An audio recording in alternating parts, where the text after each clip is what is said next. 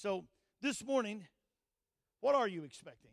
What is it in your life that, that you're believing for? We all have wants. You want a new car, you want a new house, you want a this, a new husband, a new wife, a new something. You're always wanting something new. But in all reality, what is it you really want and what you really desire? And I began to think about this, and, and this morning in uh, Sunday school, I thought about it, and before as I was preparing the message. And then I went, I'm going to go back to Acts chapter, chapter 3. And if you have your Bible, go to Acts 3.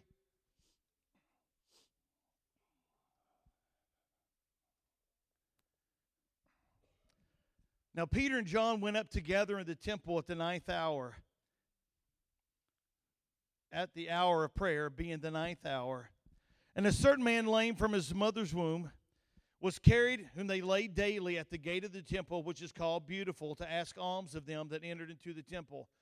Now, you all know that I, am not real good on beggars. Uh, I don't like people trying to put a guilt trip on me for me to do something for them.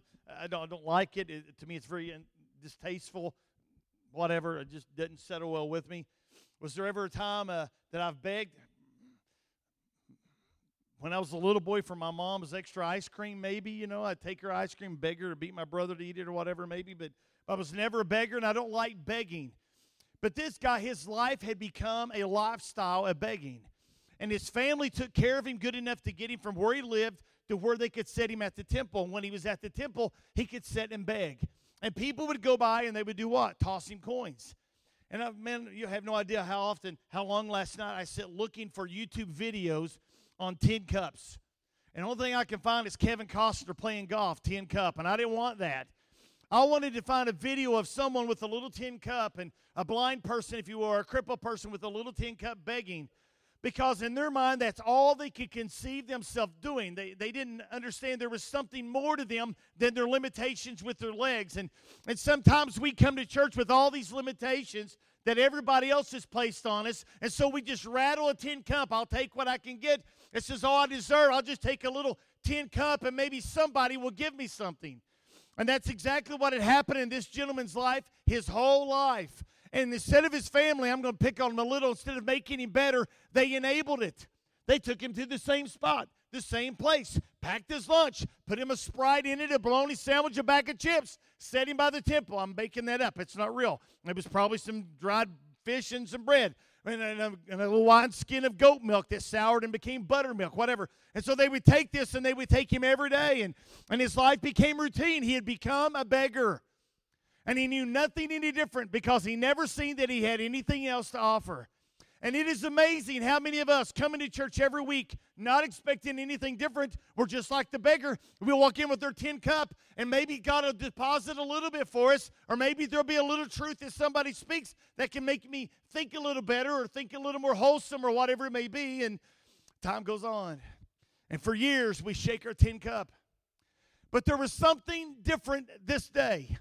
Because while he was there doing the same thing he'd always done, and maybe you're here doing the same thing you've always done, and you never really paid a lot of attention to spiritual things, but I can assure you this you are every bit as spiritual as you is as you are carnal, or as you is carnal, however you want to say that. If you're from New York, you is. Or you down south, you is carnal. So we all have a carnal side and we have a spiritual side. But the often thing that we neglect is often the spiritual. And so we have this gentleman who had been there his whole life begging with a tin cup, probably a ceramic cup. And he was laid at the temple of the gate of the temple, which is called Beautiful, to ask alms of them that entered into the temple.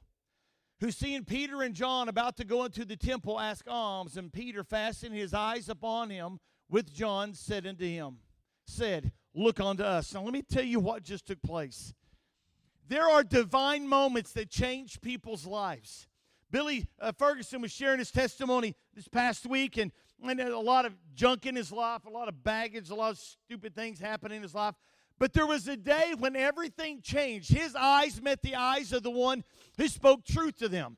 There were things that controlled him, and I don't, don't think you'll care that I share this. But if you had lived the lifestyle he lived from the time he was 12 and the anger and the junk that he had developed from other people instilling in him, not his parents, he thinks highly of his parents, but he allowed other external influences to get into his life, and he became corrupted. And he started coming to church, And we shared this in Threshold Sunday and Thursday night. Instead of things getting better, and let me let me share this with you. If you're on the verge of a spiritual breakthrough and something's changing in your life and you've started coming and you're anticipating, and since you started coming, you've started embracing, everything's went south. It's got worse with this, it's got worse with that, your whatever, your health, your relationships, your money, whatever it is. Often that's the way it happens before a breakthrough actually happens. And so Billy started coming to church. coming to church. And he started having nightmares after nightmare after nightmare after nightmare, and he was miserable. And he knew it was a demonic thing. And he said, Man, something's got to change. And he talked to Zach, and Zach said, Let's go talk to Brother Dwight. So we came down, and I never forget it.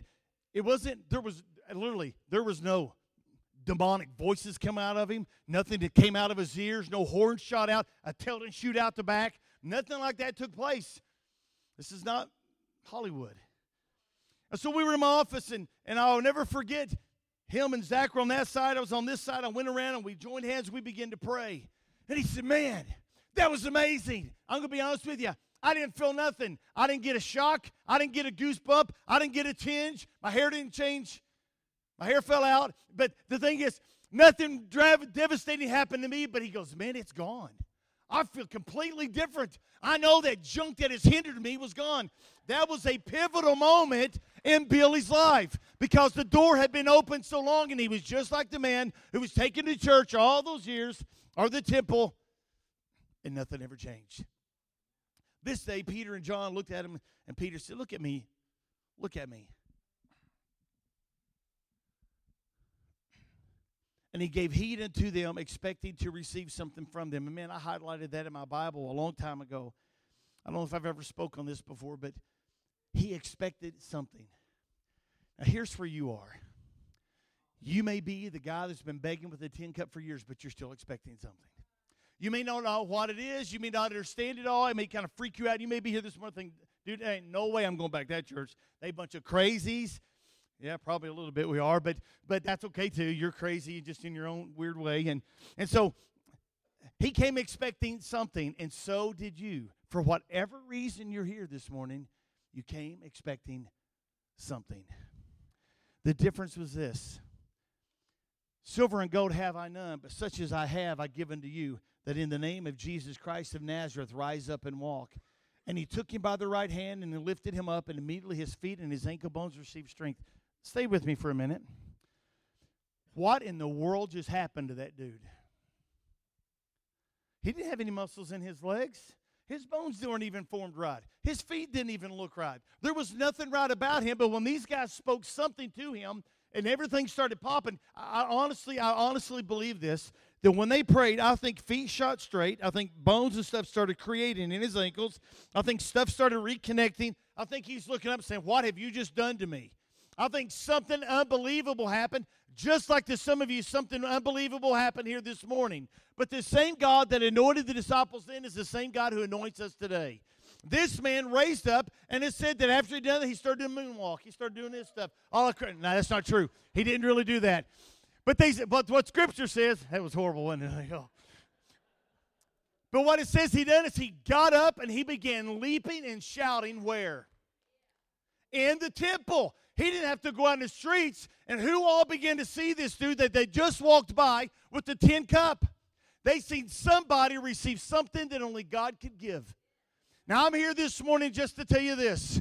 If you don't ever start looking, you never start anticipating, you never prepare yourself to receive, it's impossible to do it. So as we've come into this service and we felt the presence of the Lord, and, and, and, and I don't know all this the dynamics that's taking place this morning, but I know this without preparing and without being ready to receive, you'll never get to the place you need to with God. It just can't. There is something about fixating your eyes upon what He has instead of just what we have. You read the rest of this passage, I'm going to close with this. And he was leaping, verse 8. And he and he leaping up stood and walked and entered with them into the temple, walking and leaping and praising God. And when all the people saw him walking and praising God, so many of us in this room were no different than this guy. The problem is our, our vessel of oil has been so full of everything else. It has been full of, of, of drugs or sin or anger or unforgiveness, and it's got all this junk in it. And, and we keep a lid on it because we like our little life the way it is, and we like to live the way we want, and we want to do what we want without any without any accountability, maybe. But what I'm going to ask you this morning, as they come up and lead us, we're going to close. Shortest message by this pastor ever. Um, I'm just going to ask you to take your lid off. Say, Lord, there's a lot of stuff in my life, and I've let a lot of stuff in it. But Lord, I need to get filled with the right things. And I need some things to flow in my life that are not detestable, things that are not compromised, things that are fulfilling. Because I can tell you, living a life of regrets is a horrible way to live. Living a life full of stuff that, that shouldn't be is, is not a good way to live. So as they come up, I'm going to ask you to, guys, just to start playing, Nick, whatever you can. Just start playing anything. Um, we're going to pray this morning.